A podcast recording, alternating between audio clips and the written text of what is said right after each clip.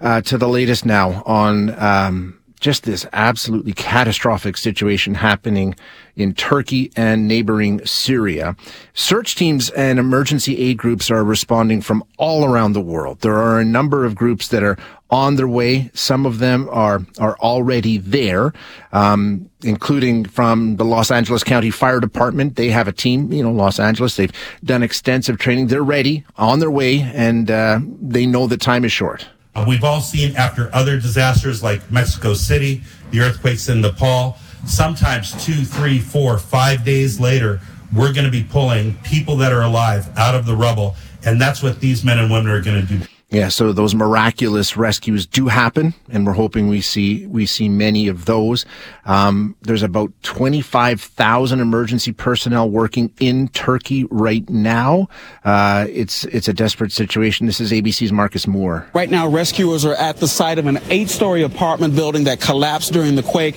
They have pushed us back as searchers sift through the debris. Some of them with their bare hands and a bucket, moving bricks and concrete, searching for any signs of life. And right now they are in the most critical hours as they search for survivors. Yeah, and it's being made all the harder due to uh, the weather conditions, freezing temperatures, some snow, some rain. Uh, it's been uh, awful in that regard. The death toll, the latest number is 5,300, but again, um, it, it's fully understood that that's just the beginning, and, and tragically, it will continue to rise. Um, the damage spread out over a very, very wide area into two different countries. Um, and then there's been the aftershocks. It's um, it's a really desperate situation, and there's a large number of uh, Albertans with deep ties to that part of the world, both in Turkey and in Syria. Uh, and uh, we're going to get sort of a look at what those communities have been dealing with over the last 36 hours or so and uh, what kind of information they've been managed to glean and if they managed to get contact with their loved ones. So we're going to start with Sirhan Tarkan, who is president of the Turkish Canadian Cultural Association of Calgary. Sirhan, thank you so much for joining us. I appreciate your time. I thank you for having me on. Thank you. Uh, to start, tell us about your your personal ties to to that part of the world. Do you have family, friends, loved ones in the affected areas? Yes, so I have um, a lot of friends and family. Most of my family is in Istanbul and and and in the uh, northwest part of Turkey. So this is a southeast oil-rich part of Turkey, which is uh, uh, which is also a commonality. I actually lived in that area for a while because my dad was in oil, of course, and that's why I'm in Calgary and I have been for most of my life. But uh, so yeah, it's the oil. Uh, it's where the oil is really, but unfortunately, it's also the poorer part of uh, Turkey. So you've got lots of uh, tall buildings, but not done to today's standards. Um, so I was listening to the news this morning. Over 10,000 buildings they've counted yeah. are down and turned into rubble. So we have members who have um, about I, have counted about 20 members who have still yet to make uh, contact with some of the loved ones. Uh, of course, cell phone towers are down, mm-hmm. um, and so we're kind of dealing with all of this, and uh, uh, it, it, it, really is unbelievably uh, big catastrophe over there. In terms of establishing that communication, making contact, I mean. Is it possible? Have there been people like, like you say? I mean, the infrastructure has been so heavily damaged in that part of the country. Is it possible to make contact? Have some people been able to? Well, some some people have. In the okay. first few hours of the earthquake, actually, it was it was a little bit easier. It happened at 4 a.m. in the morning, of course, to local time over there. So uh, some people were able to, but uh, as time goes on, of course, it just the fears get worse and worse. And uh, I heard um, the uh, uh, Los Angeles uh, reported there saying that, yeah, I remember 1999 earthquake in Istanbul. People were pulled out four days after. Yeah. There was a child that was pulled out four days after. So these are critical hours. These next couple of days, these are critical hours where, of course, there's still people trapped. I'm hearing of WhatsApp messages being sent over saying that I'm still under the rubble. Here's my address, you know, trying to send locations and things like that. It just is unbelievable. Um, we're quite uh, overwhelmed by all of this. Yeah, I saw the same stories that uh, you know social media just flooded by people saying this is my location, please come get me. It's just it's heartbreaking to hear. Um, like you said, Istanbul went through a, a major earthquake uh, about 25 years ago.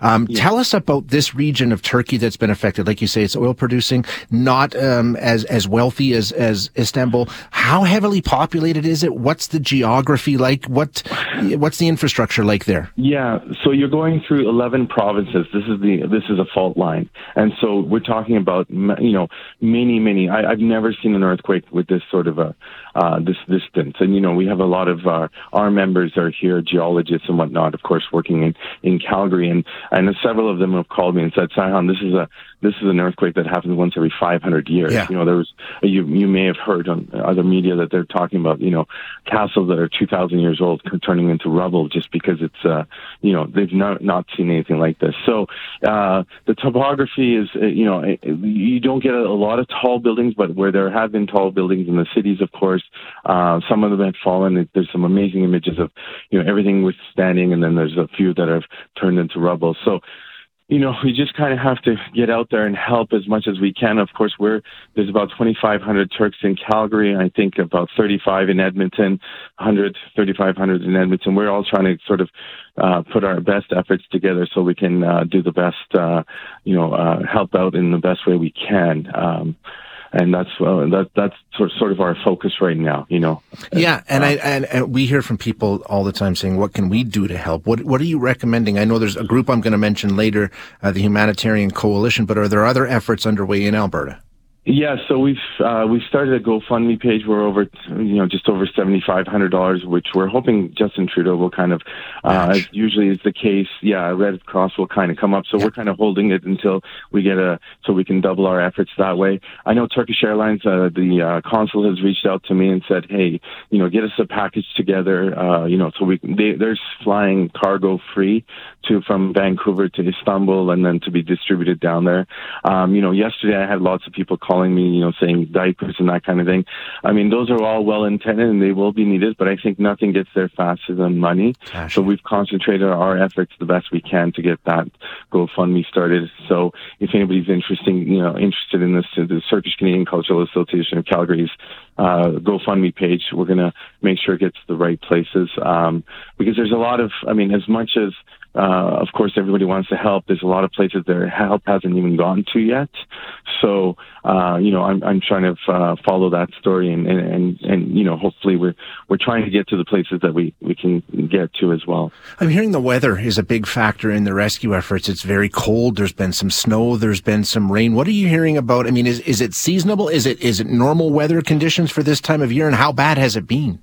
Yeah, so, so, there are reports that it's minus. It's been minus ten. Well, for Turkey, it's pretty cold. You know, for that part yeah, of the world, yeah. Minus ten. Of course, we kind of uh, giggle at that, but uh, minus ten. You know, being stuck under rubble uh, overnight would would certainly be, you know, without much hope or despair. You know, it, it would be enough to, you know, uh, probably do you in. So uh, it has been. Uh, it's it's not unseasonable. I mean, you know, they're used to that. It's just they're not used to it being every year. You know, you get a yeah. snowfall once every four years, right? So it's not that they've never seen this this cold. It's just that uh, you know, obviously, all the earthquake uh, efforts are being hampered by the fact that uh, it is cold at the moment and it's snowing, which again only happens once every few years.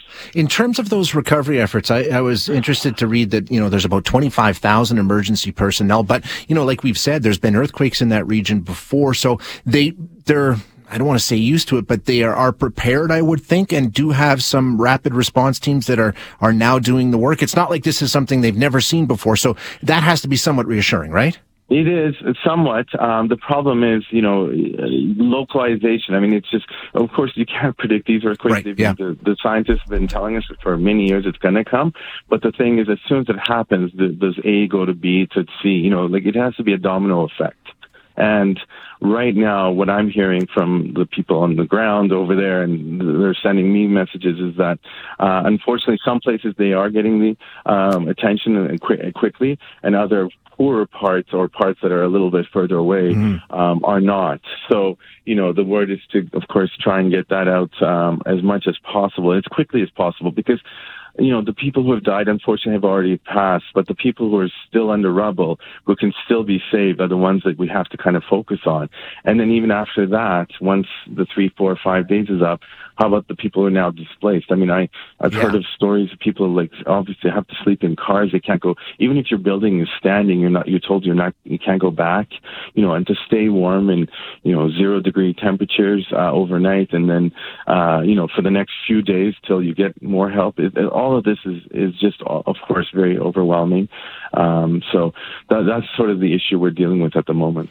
Yeah, exactly. And uh, Sirhan, I, I can't thank you enough for, for joining us this morning. And uh, you know, I, I can't imagine what you and the community are going through right now. So our thoughts are with you, and uh, I appreciate your time. Perhaps we'll do an update uh, a little later in Please the week. do, and that would be my wish. Thank you so much for this uh, time to speak to you. But uh, if you could just follow up with us in a few days, I think that would be best for everyone as well. Yeah, we will book it for sure. We'll have a chat a little later in the week. Thank you, Sirhan. Thank you so much. Have a good day. You too. That is Sirhan Tarkan, who is president of the Turkish Canadian Cultural Association of Calgary. And as I said, you know, help's on the way. And there's already 25,000 uh, emergency rescue personnel on the ground working that, you know, are based in Turkey. Uh, and you've also got the international efforts are coming. So, but as Sirhan said, that window, you know, you're getting into the critical hours now, and every hour that goes by, the chances of those miraculous recoveries get smaller and smaller and smaller. So, you know, urgency is is the name of the game right now. Um, in terms of helping, I know a lot of people do want to help. Corus is supporting the Humanitarian Coalition, which is a group uh, of 12 Canadian age aid agencies that have all come together uh, and have done it before in times of other major humanitarian crises. Uh, they they band together. It's the Humanitarian Coalition, and if you just put that into your web browser, you'll you'll find it. Um, and as he said, cash is the most effective way to do this. The Humanitarian Coalition is a way that you can do that. So if you're looking to help, we're waiting to hear if the government will match. Typically, they do with Red Cross things like that. No announcement from the government yet, but right now, uh, if you're looking to help immediately, Humanitarian Coalition is a good place to start. We'll get the Syrian side of this situation when we come back. Hi, it's Shauna, and I might be a bad parent because my kids think french fries are vegetables. Hey, it's Ryan, and I might be a bad parent because I went out for wings when my wife was in the hospital after giving birth. Johnny here. I might be a bad parent because in my house, the tooth fairy gives pocket change. But we're not alone. Len emailed us and said his six year old daughter's Tarzan moment going from love seat to lazy boy by curtains made him more proud than any dance recital. And Andy left his two year old at the rink. All right, guys, I'm sure we're not alone. Like Andy's kid. For stories and confessions like this, make sure you check out our podcast. It's called Bad Parents, and it's available wherever you get your podcasts. I left a glove at the rink.